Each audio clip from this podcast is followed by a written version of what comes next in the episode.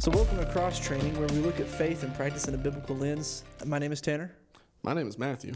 And my name is Mason Simmons. We are returning to our roots today, beloved audience, because you you might not have, have known this, but our, our first three episodes, the uh, the Unity series that, that we began all this with, uh, we recorded those episodes three separate times because we could not get away from technical difficulties. It was to say the bad. Technical difficulties, and I think it was also personal difficulties. Oh. our, our minds. We were was n- we not- were not used to this, and it was just a little, little bit of perfectionism thrown in. Like we just got to be pleased, and uh, and obviously the finished product wasn't perfect necessarily, but I mean at some point you just got to like accept. Okay, we need, we need to get it out there, or just call it quits. thank So I- God for Matthew's genius editing, editing skills. skills. Oh, yes. Stop it. So I say that we're returning to our roots because you are listening to technically the third attempt at this episode because the power went out twice. So we are here to continue our deep dive in John, uh, covering the second half of it. So full disclosure, it is late. We need to get this out because church camp is next week, and it's looking like we won't be having an episode the Saturday after this releases as a result. So Yeah. I apologize. We wanted to get a second episode recorded at the time that we are currently recording this one, but some power outages kind of messed that up. So clearly, the Lord wanted everyone to have a, a Saturday off. Y'all get a week away from us. The Lord is blessing. But this gives you a time too, if you want to. You can catch up, uh, look at uh, the Facebook page and uh, the Instagram as well. But then, if you got any questions for us, Yeah, absolutely. Like send us all kinds of questions. yeah, uh, we like questions. Give us throw something to out talk about other than just you know each other's questions. Yeah, please. Challenge our authority. Tell us we're wrong. Mason is tired and wearisome about our voices. He's over it. Despite the fact that he never chimes in, like goodness. Like I sit here and I listen and I'm like, all right, you know, I have something to say, and then the other one kicks in and just goes on this big rant, and I'm like, that's good, that's better than what I was going to Oh, say. please, and then, please. and then, I, yeah, they think I'm blowing their heads up. It's just like uh, you should see their notes they have. All right, yeah, I mean Matthew over here has two full pages or wrote down, or roughly two full pages. You know, Tanner's got like the whole laptop set up with usually some papers. I don't know if it's paper. Okay, he's got his papers on his computer today, and then me. It's just me and God's word. I tell you, That's all you need. That's all you need. yeah. I never that's thought just- that I would be not the least prepared person of a Well, group see, ever okay. with notes. I have to say this very carefully. Like, I'm not always the least prepared, but I do hate referring to notes a lot. Yeah. Mm-hmm. And I, because I feel like it's less genuine that way. I've always felt that way though. So when I prepare for sermons, I usually have like three points, and m- no joke, it's usually like just one sentence, and it's like, all right, you you need Yeah. to know. And what there's goes nothing there. wrong with there's nothing wrong with that. But Yeah. as for me, as my experience is that I'm a very narrative style type preacher. I think we've talked about this before Mm-hmm. off air. But like I have to have everything written down just to make sure that I'm not straying away from any of my opinions. That I stick truth to what the scripture says, even though it's written my opinions. Yeah. But I don't want to go off on any tangents. And I think most of y'all know by now by just listening to me that I can get off on tangents when I get a little excited. So, Yeah. but Which, and I mean, personally, the fact that I have these two pages here is a testament to how much this podcast has whipped me in the shape because we were making fun of me just, what, 10 episodes ago about having three lines of notes. Now I got two pages. I, I'm getting Hey, there, I'm proud of you. I'm getting there. I'm getting proud of there. Now we just got to get Mason on. Yeah, now I need to jump on the train. But in all seriousness, no. If you got any questions, we would love to do a Q and A, even if it's just like, like, a yeah, just of one. questions. Yeah, like a, a good you know half episode or something like where we just answer questions and Yep. um, discuss them. I guess So- that would be fun. You two people in Australia, A, send in your questions to the Barbie, and we'll do what we can to answer your questions. Uh, let's, let's get into scripture. Let's go to God's word. Why don't we? Verse Yeah. verse twenty nine. Who wants to take it away? I think Matthew, uh, you can start off with that, bro. yeah, we we were originally going to be going off of uh, CSB, but I've got my ESV in front of me. Let's do it. My hands are sweaty. It's hot up here, so we're, we're gonna we're gonna go off the paper Bible. So English Standard Version is what we're going off of today. Now I, I'm I'm ready. I'm ready because we just we just got out of the uh, church service classes, whatever Wednesday night classes, and since I, we didn't have any lessons prepared, so I just delivered basically the, the content for this podcast as a lesson, and it went over pretty well. So I, I feel like I can string some sentences together. So here we go.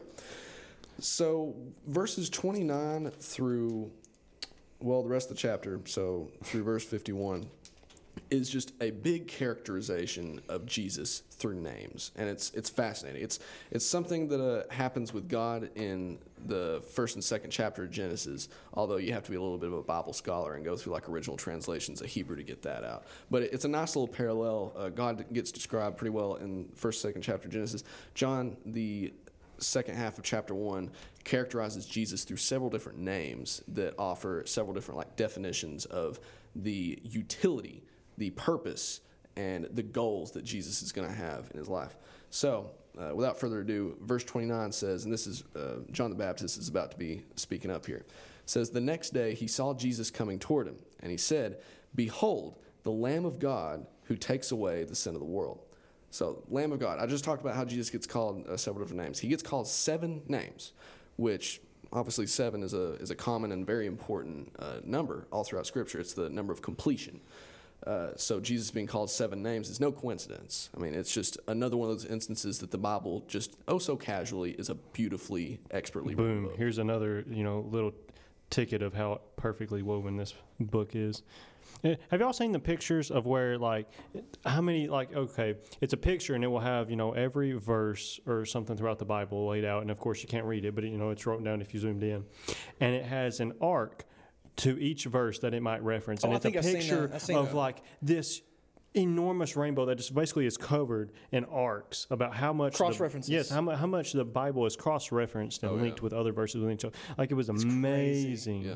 So much what Jesus said is just referencing past prophecies Oh, yes. and Old Testament words. Yeah, and a lot of people like would think, you know, it's just, you know, you know, New Testament, New Testament. No, like there was almost as much, you know, new to old and old to new. Yeah. Yeah. Well, it's just one big long narrative. Yeah. Oh, yeah. And there is one name that will get brought up towards the end of this chapter that uh, I look forward to referencing a, a verse in the Old Testament from. But anyway, that first name, Lamb of God, in verse 29, uh, just to kind of open the floor a little bit. Like, wh- why would, because keep in mind, this is John the Baptist more or less introducing Jesus to the world. Because, I mean, obviously, Jesus has been alive for a while here, but this is the beginning of his ministry. Well, technically, it hasn't even begun yet. Yeah. So why would John the Baptist introduce Jesus, who as of yet is not not a known figure at all? He's just some poor guy living in the Middle East. Like that, he's not got any followers to his name. Literally, he doesn't have any followers yet. Why would he be introduced as the Lamb of God? I think uh, you kind of touched on it a little bit. You know, there's seven names that are subscribed to Christ within Yep. this chapter, and there's many characteristics of Christ. You know, we see he that he is a teacher, that he is the Lamb of God, that he is the Messiah, and I think that it's it's good to take these things a little bit deeper. You know, kind of understand and get a bigger context. I think it brings a little bit more meat to the bone because I mean I like my I like my chicken thighs, bro, and I like them thick and juicy. You know, and so I think that you, I'm seeing the chicken leg here, but if I want the good meat, go a little bit further and get a little dive dive a little bit deeper, and this is why it's called a dive deep with John. You know, we're two episodes. I don't know how long this is going to be, a 45 minute episode from last one, and however long this is going to be, of just on the first chapter of John. I mean, we're going to try to get as much as we can, like strain it out. So the Lamb of God is the first one, correct? You said that Yes. John the Baptist, he says, No, behold the Lamb of God. Yeah, that verse 29. Yeah. So I think it's amazing that John the Baptist, you know, he's he's preaching to the crowd. He's talking about that the Messiah is coming. I've come to baptize with water, and there's going to become the baptized with the Holy Spirit and with blood. And I can just see John's like, there's someone earlier we talked about it last week. There's someone early, There's someone in this crowd that I'm not un, that I'm unworthy to strap his sandals. And now here, he says, there he is. The next day he's like, that's him. That's him, the Lamb of God. And I think this is important to not just say, okay, the Lamb of God, okay, that's cool. That's just another name for Jesus. But I, the first thing that came to my mind when I heard the Lamb of God, I think up to the Passover in Exodus. I think it's a beautiful illustration of like you know we've had all these plagues of destruction and death. You know you've got hail, you've got the wa- the the Nile turning to blood, frogs, pestilence, uh, cows dying, and some other stuff. And Locusts and all locusts, kinds of bugs. a lot yeah. of destructive stuff. And then the very last one is death, the death of the firstborn. And so what happens is is that God tells the people of Israel to go forward and say, if you get a lamb, the best thing that you got, kill it, put the blood over your doorpost. You will be saved from death. Death will overpass you, and you will not be touched. Hence the name Passover. And they went and were freed from bondage, and, and the, the they were free to go on. The Exodus began. And so I think this is awesome that what, jo- what uh, John the Baptist was trying to relate here back to Moses was that this Lamb of God is going to be sacrificed, and the blood will protect you from the death of the, the one that will pass over. And I think it's awesome also to relate little tidbit here is that that John was preaching about this lamb being sacrificed and then in Moses this lamb could have been applied to the Israelites and to the Jewish people. So if the, uh, I mean the the, the Egyptians, Egyptian, yeah. the Egyptians. So the Egyptian people, more than likely, there were some Egyptian people that put some lamb blood on their doorposts too. They're not God's chosen people, but yet they had faith to put that blood applied. So I think that's that's powerful too. And I, I like you know how you've brought up the past, but you know, also like what Matthew said. You know, at this time, I mean, Jesus has not started his ministry, so he's mm-hmm. not you know world renowned yet, and. You know, you know how you brought up the you know the past with the the Passover, and you know Matthew's brought up the present. You know, it's amazing how John the Baptist was able because I mean it is a little reminder he was what's known as like the last prophet of the Messiah to, to come, and you know, th- just that one sentence alone, you know, here is the Lamb of God. And what you've said, you know, the Passover and the killing of the Lamb, John had already told the full story just by introducing him for the first time. Ooh, by just saying By just the saying Lamb the of Lamb God. of God, he already oh, prophesied wow. the whole beginning. Yeah.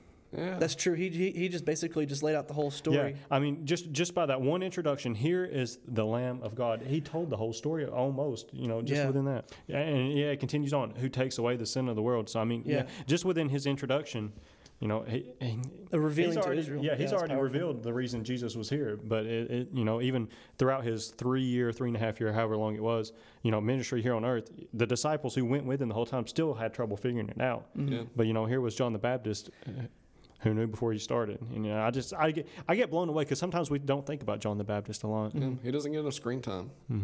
John the Baptist, he continues uh, in verse 30 after calling Jesus the Lamb of God, says, This is he of whom I said, After me comes a man who ranks before me, because he was before me.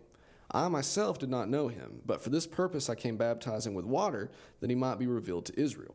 And John, uh, John bore witness I saw the Spirit descend from heaven like a dove, and it remained on him. I myself did not know him, but he who sent me to baptize with water said to me, He on whom you see the Spirit descend and remain, this is he who baptizes with the Holy Spirit. And I have seen and have borne witness that this is the Son of God. Now, John calling Jesus the Son of God here, it, it fulfills a couple of purposes that, that I've noticed at least.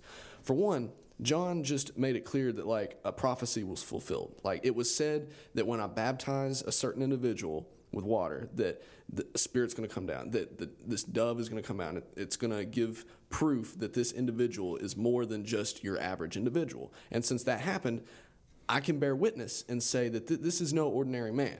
This is the Son of God. Because one, one important thing to keep in mind, even though John the Baptist called Jesus the Lamb of God, let's be honest, that doesn't mean anything to anyone at that time. No one knows who Jesus is yet. Like anyone can call themselves a Lamb of God and die. Yeah, we've had. So, I mean, there's been countless, you know, s- false prophets or Yeah. false messiahs. Yeah. Yeah. They call it self mm-hmm. self proclaimed messiahs. Yeah. And and even martyrs could fall in that in that category. Not to insult them, obviously, but I mean, in all honesty, like anyone who dies in the name of God, whether it be like actually in the name of God or not, like they could be accurately described as Lamb of God, lowercase l, of course, but a Lamb of God. So just calling Jesus Lamb of God doesn't necessarily mean anything. But this, however, proof, witness being given on John the Baptist's part that this individual is not just any Lamb of God. This, this isn't a lowercase l Lamb of God. This is the Son of God. There's power behind this. If this guy do, does stuff in the name of God, like it's legit because he's the Son of God. But here's another another friendly reminder. Again, no one knows who Jesus is. So far, he's been given two titles: Lamb of God and the Son of God. But what does that mean? It's not like the second that John Baptist said, "This is the Son of God." The people were like, "Oh yeah, that, that's part of the Trinity, right?" No, no one knew what the Trinity was yet. But the Holy Spirit hadn't even come into the public picture yet. It had been mentioned in previous scriptures. It's been alluded because again, the, the Bible references itself all the time. But people weren't out here waiting for someone to like fill in that blank. Be like, "Oh yeah, that's that's that's that's one part of the Trinity, right?" People don't know that. So, still at that time, there's a lack of information here. So, To move on to the next name, uh, verse 35 says, The next day again, John was standing with two of his disciples. And he looked at Jesus as he walked by and said, Behold, the Lamb of God, saying his name again.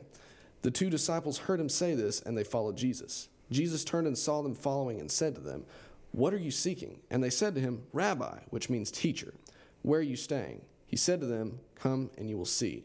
So they came and saw where he was staying, and they stayed with him that day, for it was about the tenth hour. He asked them, Who are you seeking? And they said to him, Rabbi. They're looking for a teacher. And since Jesus responds to that, like, again, this is um, describing a role. This name is describing a function, a purpose that Jesus is going to have. He's going to be a teacher, he's going to be a preacher. Uh, and I won't, I won't steamroll uh, anymore. I saw that you have a look in your eyes, Tanner. I don't No, I don't no, I just I, I was looking up something. So go ahead. Oh, you're good? Okay.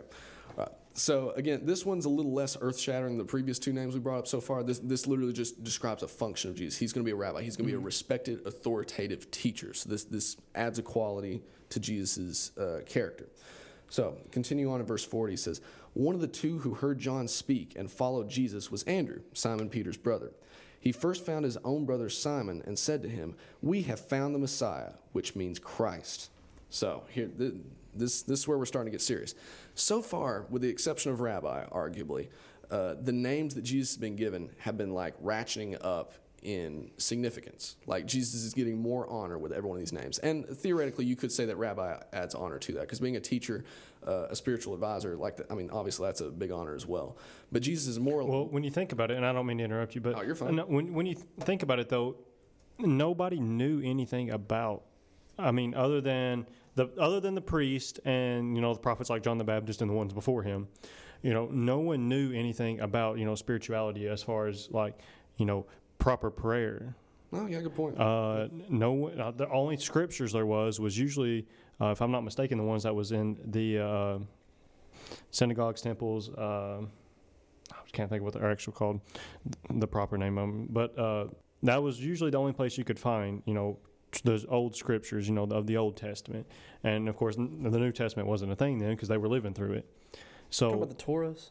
The the Torahs. temples, Okay. temples. Sorry. uh, it was literally the easiest word. I said synagogues and you know everything else, but I couldn't think of temples. Thank you for opening that door. I think I ruined your your your spill there. I'm I sorry. was ruining it myself because I was really trying to think of the word temple and I couldn't do it. That's what I was thinking. About. I was like, that word's too simple. There's no way Temple. you can't think I of a temple. Right. So the significance of Messiah. Uh, correct me if I'm wrong, Tanner, but this is Jesus more or less referencing back to Old Testament. Like, because Mm-hmm. what what is Messiah reference to uh, in in the Old Testament? The As anointed the one. anointed correct? one, yeah.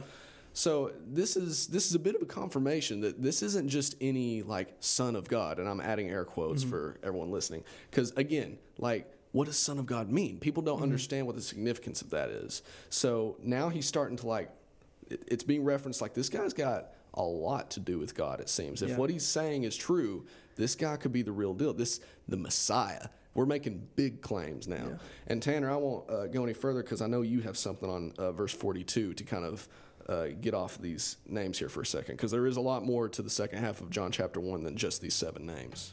Okay. Uh, actually, I'm going to back up before we get to 42. 42. Oh, that's fine. Uh, but yet the the Messiah, the Christ, which the anointed one. I think it's interesting that we need to make sure that Christ is called the anointed one. He's not being anointed by God. All capital. Yeah, he is the anointed one. It is a noun for Christ. So I, I was looking it up. I was I had this, there's a book here that we have, fantastic book uh, by Athanasius of Alexandria, an old uh, bishop from 20th.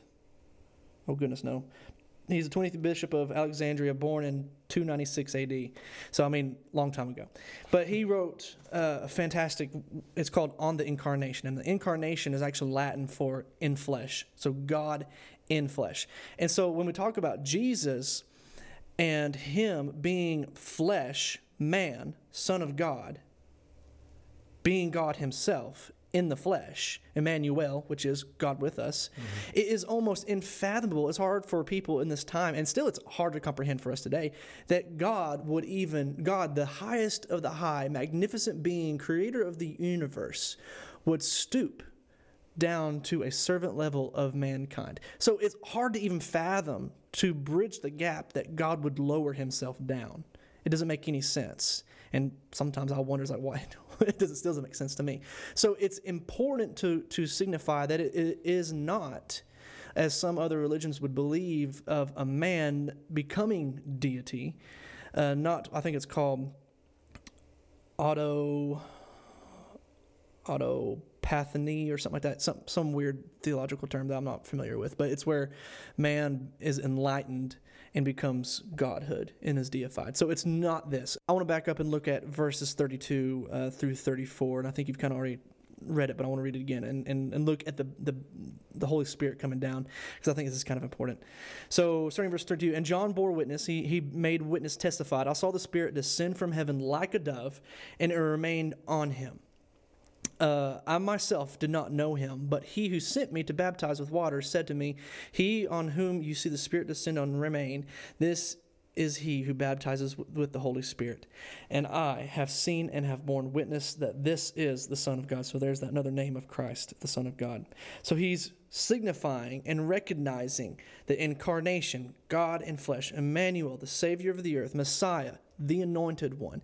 So when you think, when I was reading this, it was kind of like it was kind of making my mind turn a little bit. It was like, wait a minute. Because I wasn't reading, I was kind of, I was think I was reading too much into it. Because I was thinking, so is this, so was Christ never triune? Was there a time that Christ wasn't triune and the Holy Spirit, this is where the Holy Spirit is entering Christ now? And I was just thinking, I was thinking too much into it. I was like, wait a minute, wait a minute. If I'm think, if, if this is true, if, if, if the way that I, I read it, I had to I had to bounce some ideas off of you know dad and some other people, of like to clear my mind, uh, because I think sometimes we can get words twisted, and, and I think it's important that we bounce it off of each other. Just point that. I think that's one conversation. Iron sharpeneth iron. Iron sharpeneth iron. So in my mind, I was thinking, wait a minute.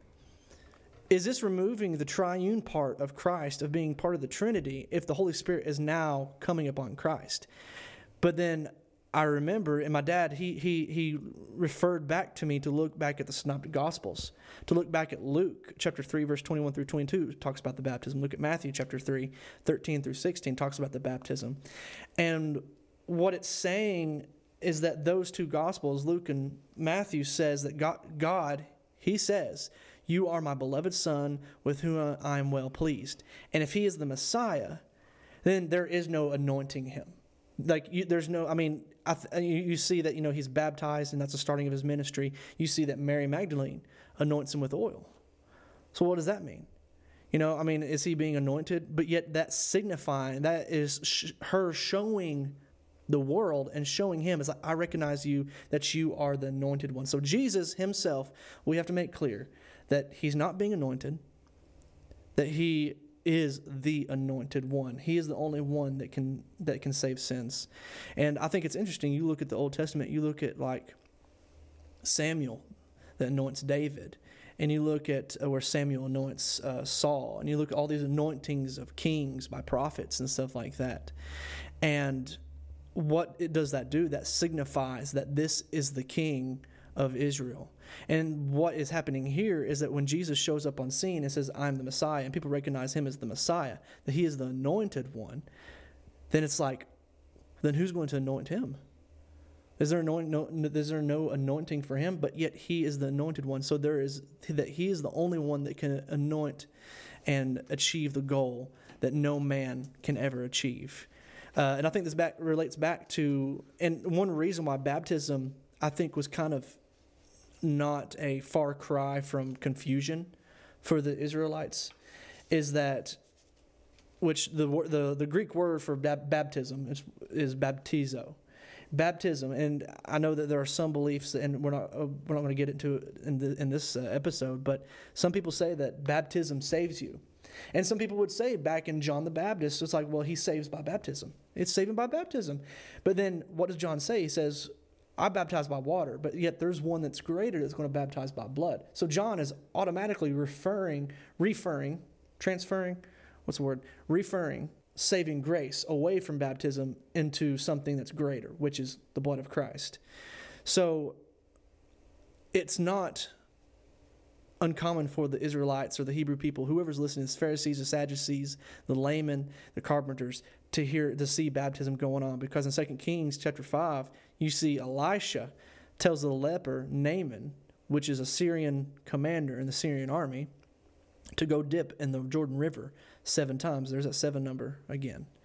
So that takes away his leprosy. And so I think God telling John the Baptist to go forward and baptize until he until God reveals to John the Baptist this is the Messiah, that this is the Lamb of this is the Lamb of God, this is the Son of God. I think that it wasn't just a coincidence. I'll just go ahead and baptize. I think there was getting people's minds ready. I mean, that's what I think God does with us sometimes before we go into like what He's called us to do. He's getting our, He's getting us ready for something, you know. And so I think that's what God was doing for the for the nation of Israel. I mean, He says it for Him for the Messiah to be revealed, to be shown to the nation of Israel. And so I think just what we talked about earlier is that I think they were making, I think some people were putting puzzle pieces together of like, oh, the Lamb of God, that's the message altogether. Uh, oh, baptism, I mean, he's saving, I mean, the baptism of death and resurrection of this Lamb of God is going to save the world and going to heal my my my sin sickness. So I mean, I, I think there's importance to correlate there. The word I think you were looking for was defer. Defer. That's what I meant. Yes. So maybe I'll actually talk about what uh, you asked me to talk about, but I think it's important to talk about the anointed one. We have to recognize that Jesus is the Messiah, oh, yeah. the Christ. I won't hurt you for talking about Scripture. Oh, don't hurt me, boy. Do I get seven lashes or nine lashes for that? Uh, we'll go for 42. 42. Since we'll that's the verse you need to be on. All right, 42. Ooh. So, uh, starting in verse uh, 42, he says, He brought him to Jesus. Jesus looked at him and said, You are Simon, the son of John. You shall be called Cephas, which means Peter. Uh, and a little backstory of this you've got two disciples that were following John the Baptist at, at the time. And Andrew is one of them, and then the other one remains uh, anonymous. You don't know the other one's name. Uh, but Jesus, he says, you know, he says, you know, come follow me. And, you know, they come follow him. And Andrew is the brother of, of Simon. Uh, and we'll say Simon Peter, just people won't get confused. So Simon Peter. So and Andrew, he gets excited. He knows that this is the Messiah. He knows that this he you know it's revealed to him that this is the Christ. And so he go in the same day, grabs his brother and says, "Look, we found him. He's here, the Messiah, the Savior of the world, the Lamb of God. He has arrived. He's here with us now." And so when Simon Peter comes before Jesus, he says he brought him to Jesus. Jesus took him and said, You are Simon the son of John. You shall be called Cephas, which means Peter. But Matthew, it's a lot later and it's a different episode. It's a different event that Jesus calls him Cephas. So is he so is he saying it twice to Peter? Saying that your name has um, changed? Or what I haven't dived deep into that enough to know. Because this, the one you know in Matthew, says it at in Matthew? Because I want to Matthew 16, 16 through 18. And it's where Jesus tells you, you'll be the foundation of the kingdom of God. That, you know, the, the gates are, the keys of heaven are yeah, given yeah. to you. Uh, and I tell you, you are Peter, and on this rock I will build my church. Okay, I would say he give him. Okay, no. Here's my take on it. Ooh, he give him the name in, in, John at the beginning, but he tells him why ah, in Matthew okay. 16. Okay, that's good. Well, Peter's already being called Peter prior to that scripture in Matthew. Well, I, I know, I know, I know, but I'm saying like the but first time, like the, for him telling him like, like you're you're you are Simon, sorry, and we and like and he's referred to in I think most of Matthew as Simon Peter. But he's like Jesus says, you are Peter, like just Peter. Let me let me. I'm gonna I'm gonna defer to you here in a second, and let's see if you can talk about that because I think that Jesus. Okay, let me just talk about it. Let's do it. So Jesus, he what he does is that here's Simon, and let me tell you, the, the I think it's ironic that Simon's name in Hebrew means to listen, and I think it's funny because his character is not to listen. That's why he got a name change. he had a name change. So before it was cool too. I know. Paul, Paul and Saul, man. Yeah. but here, here you have a guy that puts his foot in his mouth all the time and is cocky and arrogant and likes to do things on his own terms. But his name means to listen. I think that's funny. And so Jesus, he changed he changes Simon's name to listen to Cephas, which means Peter, which means rock. or unmovable boulder in some translations. And so you have a name change, and you ask, why is there a name change? And then if you look, and I want to defer this to to uh, Mason here in a second, but like if you look in Matthew, uh, you see that there's a completely different event. So here you have in John, you have just a first time that Peter ever meets Jesus, and he and Jesus tells Peter, "I'm changing your name. It's to listen to Rock."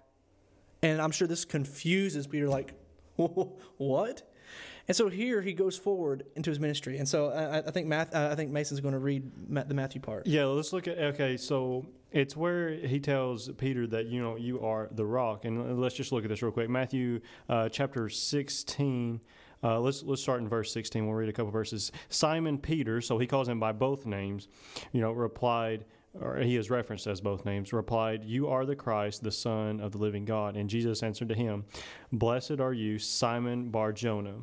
For flesh and blood has not revealed this to you, but my Father who is in heaven. And I tell you, you are Peter. And he only says Peter. And I tell you, you are Peter, and on this rock I will build my church, and the gates of hell shall not prevail against it. And, you know, it's important because, you know, a lot of people might debate, debate like, you know, um, when did he really have his name changed? Like, oh, the you know the Gospels may not be right. You know, I I think it is true because you know in John we read that he does it when he first meets Jesus, and I and I believe that to be true. You know, God's word is perfect, but you know the reason why we look at it is because he might have had the name Peter, but he never understood why. And then we look, and we look at Matthew right where we just read it. It's because you know why why did you name me the rock? you know, Lord, why? Like, I don't, I don't understand. I think it's going through his mind throughout the Yeah. whole time of ministry. Yeah, you know, like a year or two has passed. You know, why, why have you changed my name to the Rock? And Jesus finally answers him. You know, sometime later, because my church, when I'm gone, is going to be built. You know, upon you, like you are going to be the foundation of the church once I'm gone, and you know, and you, and once once you get a glimpse of that, it's like, oh, Yeah. wow, It makes pressure. sense. No pressure. yeah, Yeah. no pressure. Like now it makes sense, and like, Yeah. Lord, I think that was a teaching moment. I think it was a teaching moment for Peter when he says, you know, who do. Uh, I think it was a teaching moment for Peter. You know, it's like, okay, you are the Son of God. He finally recognizes it. And he says that the Father revealed it to you. And so now the picture is finally being revealed to Peter. And then Christ gives him a call, a calling. And I think it's interesting that many times God changes names in Scripture all the time. You see it all the time. yeah, like we brought up with you know Saul and Paul. Yeah. So many times God changes names to call them to a new mission. Because what does a name do is that it creates an identity. Because what does it do for Christ? You know, he's called the Lamb of God as a sacrificial lamb. He's called the Son of God to give the incarnation. He's called the Anointed One because he is the only anointed. There is no anointing him because he's it. So he has all these names to characterize who his identity is and what his mission is. And so what Christ is doing here to Peter is saying, This is your mission, bro. Not to listen and to be an oxymoron Yeah, because we know we know Peter wasn't doing that. Exactly. He was a moron. but no, I'm just kidding. He's not a moron. But his name, you know, to listen. So I mean, God was Christ was putting a new identity upon Peter, and I think that's powerful because I mean, we got to realize we're going to. Here's a little pastoral things for you, you know, in the future, Mason, is like, what happens when we become a Christian? That we have a new name attached to us, that we have the name of Christ attached to us, and that sets a new identity and a new purpose and mission in our life. And I think that's that's what Christ is doing here You with know, Peter. I, I want to chase this rabbit hole just for a Chase second. his son. You know, you you had you have to think. You know, just as a little discussion for us. You have to think. Peter had to see things a little differently after Jesus told him that. Mm-hmm. You had to think. You know, you know, you. Let's just. I want. Let's look at it again. And I tell you, you are Peter, and on this rock I will build my church, and the gates of hell shall not prevail against it. You know, and Jesus this whole time is you know teaching. You know. Uh, you know, I mean, he teaches on hell uh, about as much as anybody else ever has because, you know, the whole reason he came is, you know, he doesn't want people to have to, to you know, to have to die and without God, you know, without The separation. Without the separation of God. And so when you think like I will build the church upon you, and even hell itself cannot prevail against it. You, know, Peter has to just think about that. Like, you know, now I didn't understand what my name meant, but now what do you mean by you're building your church Mm-hmm. on me? And you know, he probably had to take a step back, and I think he might have started to listen a little more. Well, not too much because Not too much, 'cause, I because mean- right after that, he Christ made the comment said, "I'm going to die here in a little bit," and Jesus says, or Peter says, "Not if I can do anything about it." And. Jesus is like, "Get Oh. thee behind me, Satan." Or when they To try to, or when they try to take him away, he cuts the guard's ear off. Like, yeah, it's like, my kingdom is not built on violence, bro. Peace. Amen. All right. I thought I thought that might just be a little fun to think about. You know, like how once God something reveals something to you, you see things a little differently. Yeah, for sure. It makes you think in a different way. Yeah. But anyway, Well, can. Oh, sorry. So I was, going, I'm, not, I'm done talking. I'm just thinking, how much are we going to go up on? The, are we, are we going to? Because we got just a little bit to talk about Nathanael and stuff. I don't have any notes. I'm done with my notes. I mean, I was still just gonna keep going on names. That's fine. We, we can go on names. I like I haven't done much anything else. So I mean, this is all you, bro. okay. So back on names, even though we just got finished Hey, we're continuing talking names. about names, got Roll on to it. talking about a different person's name, but we're going to get back to Jesus' names. Um, so here, continuing in verse 43, says, The next day Jesus decided to go to Galilee. He found Philip and said to him, Follow me. Now Philip was from Bethsaida, the city of Andrew and Peter. Philip found Nathanael and said to him, We have found him of whom Moses and the law and also the prophets wrote, Jesus of Nazareth, the son of Joseph. So I don't have like a theological essay to write over that name because that one's pretty straightforward because it's it's referencing a prophecy and it's establishing, hey, this is Jesus from this area. Mm-hmm. So it, it's it's just it's giving identity to Jesus. But oh, Tanner is, is looking at me with an interesting look. What? Line of Judah comes from Isaiah 53 3. Look up Isaiah 53 3. got it. Um, he was despised and rejected by men, and man of sorrows, and acquainted with grief, as as one from whom men hid their faces.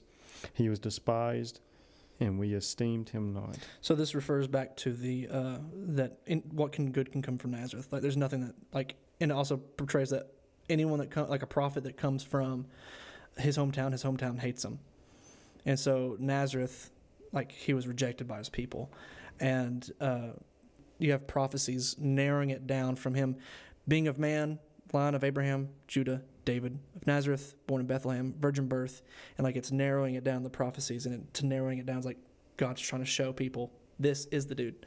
Okay. So So that brings some very uh, good significance to that name of Jesus of Nazareth. It's not just a oh he's from this area. So that, Yeah. that's good stuff. That's Oh. the Bible hyperlinking itself. So uh, continuing on, uh, the next name is one of my favorites. We got to work through a couple verses to get to it. Uh, so after being called Jesus of Nazareth, uh, verse 46 says, Nathanael said to him, Can anything good come out of Nazareth? There Philip said to him, Come and see. So there's that other reference to the prophecy. Uh, Jesus saw Nathanael coming toward him and said of him, Behold, an Israelite indeed, in whom there is no deceit. Nathanael said to him, How do you know me? Jesus answered him, Before Philip called you, when you were under the fig tree, I saw you. Nathanael answered him, Rabbi, you are the Son of God. You are the King of Israel. So here's an interesting reference. Uh, this has a few different hyperlinks throughout the Bible, but the one that I like the best is from the book of Zephaniah in chapter 3. So this is like one of the prophetic books at the end of the Old Testament. What, did I pronounce that wrong? No, I'm just like no, no, no, no, no, no. No, there's a really good thing out of Zephaniah chapter three that I really love. Verse seventeen. Oh, well, is it, is it relevant? Because that's not far away from the, the verse that I was going to read. No, it's just it, verse seventeen talks about where God sings, Oh, okay. and that is the only verse in the entire Bible that says God sings. Hmm. Well, that piece of trivia is free. I just love that little, you know, a little stuff like that. I love. Oh yeah, I mean th- those little details in the Bible is what I live for. So, but verse 15 is what's getting referenced here. Uh, verse 15 in chapter 3 of Zephaniah says, The Lord has taken away the judgments against you. He has cleared away your enemies. The King of Israel, the Lord, is in your midst. You shall never again fear evil. So, the important detail is uh, yes, it said the King of Israel. That's what's being referenced. But here in this verse it says, The King of Israel, comma, the Lord, establishing they're the same person. So right here, it's it's confirmed by calling uh, Jesus the King of Israel in verse 49. Like that's that confirmation. Like okay, we we've called you all these things. You're you're supposedly the Lamb of God. You're the Son of God, which supposedly could mean something cool as well. You're a rabbi. That's that's a respectable title. Uh, you're you're the Messiah, which we're getting somewhere with Messiah. But at the end of the day, like that, that could be translated to the anointed one. Anyone can be anointed, right? Like some people could still kind of downplay this if they wanted to. The, oh, this is Jesus of Nazareth. This this is a reference to a prophecy. Okay, the, this this is getting progressively more interesting. Oh, we're calling you the King of Israel now. You you're the Lord. You're God. We're, this is about the highest title that, that he could be given uh, within this context. And interestingly enough, um, verse 50, we get some, I kind of want to call it sarcasm. Just the wording is interesting here. I'll read. Verse 50 uh, says, Jesus answered him, Because I said to you, I saw you under the fig tree. Do you believe? You will see greater things than these. So here you have this uh, confirmation of Jesus being not only the Son of God, but the King of Israel, and therefore God Himself. And Jesus' response is, You got all that because I said that I saw you under a fig tree? Goodness, you ain't seen nothing yet. I love I love sassy Jesus. Yeah, Oh, he's he's seen nothing best. yet, bro. I love it. So uh, going on, verse 51 says, And he said to him, Truly, truly, I say to you, you will see heaven opened and the angels of God ascending and descending on the Son of Man. And that's where I want our final discussion to be on because, as, as I've established, like these title, titles that he's getting throughout chapter one are more or less ramping up in significance. Like we start small with the Lamb of God, anyone can be the Lamb of God, right? All the way up to, oh, King of Israel. And then Jesus gets to call himself something, but Son of Man. Why, why, why do we think he picked that? So the Son of Man, I think he's signifying, first of all, that he is human. Because there are some people that would say that Jesus was never flesh. I think, is it Manichaeist? Uh, the Manichean uh, heresy is like, well, he just never was man. He was just God in spirit. Uh, and so he's he's truly signifying that he is of descent of man, that he is incarnation, that he is tangible flesh. But there's one thing I want to point out, and I'm I don't I'm I'm sorry I, I haven't looked it up, but when I think in Isaiah, somewhere in Isaiah, it talks about how let's say that the tree of Israel is there and it's huge, and you know and you know how many times that Israel's messed up. Okay, a lot, a lot. A lot. So what's happening is is what happened is that there there's a picture that Isaiah prints before the people of Israel is that the tree, the mighty tree of Israel has been cut down at its stump and all you have is its roots. But in that middle, there's a new tree forming within it. And that tree, he's he's saying, is supposed to resemble that of the Messiah, of the new king. And so what I think Jesus is also saying here is that you're not removing all the facts of what's happened throughout the past. You're not removing the fact that you know his his his, great great great grandfather was David that you know whored after Bathsheba, and you know his great great great grandmother was uh, Ruth, and and Boaz was his great grandpa or whatever, and all these facts, and you know man mess up. But I think what what's amazing is that through even at the uh, that that he's remaining his roots in humanity that he's putting his his his faith in humanity that he wants to save it because he loves it so much. And so i think it shows his humanity but yet also retaining his deity. And it gives picture that he is 100% god and 100% man that he's not just a hybrid alien man that has done something cool you know and that's so hard for us to grasp sometimes that you know how can be 100% god and 100% man? And that's where a lot of times it's like you know the rationality of my mind ain't never going to figure out bro. It's going to be one of those things where i just got to have faith and believe that he is who he says he is.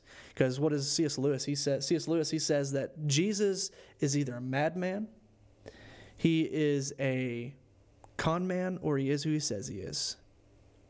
Is that, is that right That, that's a paraphrase. a paraphrase. you- But he basically says that he's either Jesus is a madman, con man, or he is who he says he is. And I'd have, I have to say it, but there's so much compelling evidence. And I think that God lays this evidence before us uh, to show us uh, to have faith. And so, a question that I heard uh, one time was that so, why does God not just come out and give us plain evidence today? Why is He not talking an audible voice? Why is in Scripture, why does Jesus speak in all these parables that you have to think hard about? Why does He not just like come down and say, Hello, Mason, I am the Messiah. Hello, Mason, I am God the Father. I have come to save the world. Just believe in me. So why is it not just blatantly plain to us, written in black and white for all of humanity to trust? And I think Ravi Zacharias he explained it well. And I'm going to paraphrase, use my version, but he was saying, well, if you did that, then you would just have automatons basically saying, "Well, I guess I just ha- I have to believe it now. I guess I guess it's there, so I guess I, I'm going to have to." So it would just be nonchalantly like little little puppets being programmed. That's not authentic love, but yet to have faith in that love, faith without seeing, you know, I think is believing in the sense of like it's maybe hard to grasp that Jesus is fully man and fully God. It may be hard to grasp that he is the the Lamb of God come before the slaughter, but yet I think it comes with faith, and I think this is where like Mason was talking about that he starts revealing himself to us in a way that is beautiful. This is beautiful, and just like Peter, we're going to screw up, and we need to be like. Get behind me, dude. Get We're behind gonna, me, Satan. we're gonna do stuff without thinking. We're gonna say stuff without thinking. But you know, he's he, just like he was there for Peter. You know, he's gonna show us. You know, no, that's not my way. You know, your way is the human way. It's you know the earthly way, and what it might make logical sense, but it doesn't make spiritual sense. Do you think? Do you think you know uh, Jesus? You know how like when you're in trouble, they say, "Tanneray." Do you think when Jesus was mad at Peter's like, Simon, listen? I think he might have honestly. Yeah, that wouldn't surprise me. That I mean, that'd be up Jesus' character. Yeah. Right. So, parting thoughts on John chapter one. A lot, a lot of character. Well, for one, just goodness. A lot of stuff happens, but then A again, it's lot got of stuff. fifty-one verses for it to go on. But just to conclude this uh, second half of John chapter one, future Matthew put dope sounding music here. Honestly, it kind of reads like a movie. Because here, it's like an action flick where you're getting introduced to the main character, the guy that's going to do all the cool stuff throughout this hour and a half long flick. You know, before like the, the beginning credits and you get the cool music coming in, you've got like that suspenseful music uh, rolling in, and this individual is being referred to like, oh, th- this this guy that's coming, he's he's the Lamb of God. What? Who's that? Oh, the, the Son of God, you mean? Yeah, but what does the Son of God mean? Well, this guy's going to be a rabbi. Well, yeah, so what? This is the Messiah. But I need more. Explain. Who, who is this Messiah individual? You remember Jesus of Nazareth of the stories of old? That guy. That guy, the Messiah, Jesus of Nazareth. Yeah, well, I need more than that. He's the King of Israel. And then Jesus oh. shows up, and Jesus, he just looks out upon everyone and goes, No, I'm the Son of Man. You ain't seen nothing yet, he Yeah. says. Honestly, We're just getting started. Oh yeah. But jokes aside, that that it just reads so cool. Like this is Yeah. a genuine introduction to who Jesus is. Well, and, and one thing I didn't I didn't bring up before, but like you you see that John he wrote this further than the other the other the gospels. And any movie that I like, I like movies that you like you can think about. It's like, well, there's a lot there's a lot more backstories that could be, but like any movie that has all the details and like you have to you don't have to think about anything. It's just like A B C D E F G of happening. To me, that's not interesting. I mean, it's interesting, but it's just like oh, that's a good movie. But I'll like- watch once. yeah, but I like movies that make you think. And John, it doesn't have all the nitty gritty details as like Matthew, Mark, and Luke have, but I think John does it. He writes it in a way that's that helps us to focus on the deity of Christ and helps us to think a little bit harder, a little bit harder. You know what I just thought about? As Matthew was hyping all of the names up of Jesus. What a hype man! What a hype no, man. John the Baptist, best hype man of all Dude, time. Changed my mind. Hype man, hype Je- man John the one. Baptist, man, I just imagine him like in heaven, you know, just introducing Jesus to everybody that comes into heaven, you know, like, boom, here he is, the Son of God. He's back. I, I just, uh, you know, you know, it's just one of those funny things. All right. Well, I guess that, that's a wrap on uh, John chapter one. Uh, that being a pretty long chapter, we got two episodes out of it, but uh, we'll see how the rest of John goes. Um, friendly reminder that we will be missing a week. Uh, we do have a church camp coming up that all three of us will be at. Um, I don't know the email, or otherwise I would plug it. It is in the show notes. I don't have it memorized either. podcast.crosstraining at gmail.com. Q&A, please. That'd be Uh, awesome. Hit up the Facebook. We have an Instagram. You know, just just about every form of social media. TikTok? uh, TikTok in the No, coming. no. We will get Matthew on the TikTok train. TikTok is the mark of the beast. We'll be doing a Revelation deep dive in the future and going over that. Um, but that that'll be all for now. Uh, we'll see you in two weeks, and Peace out.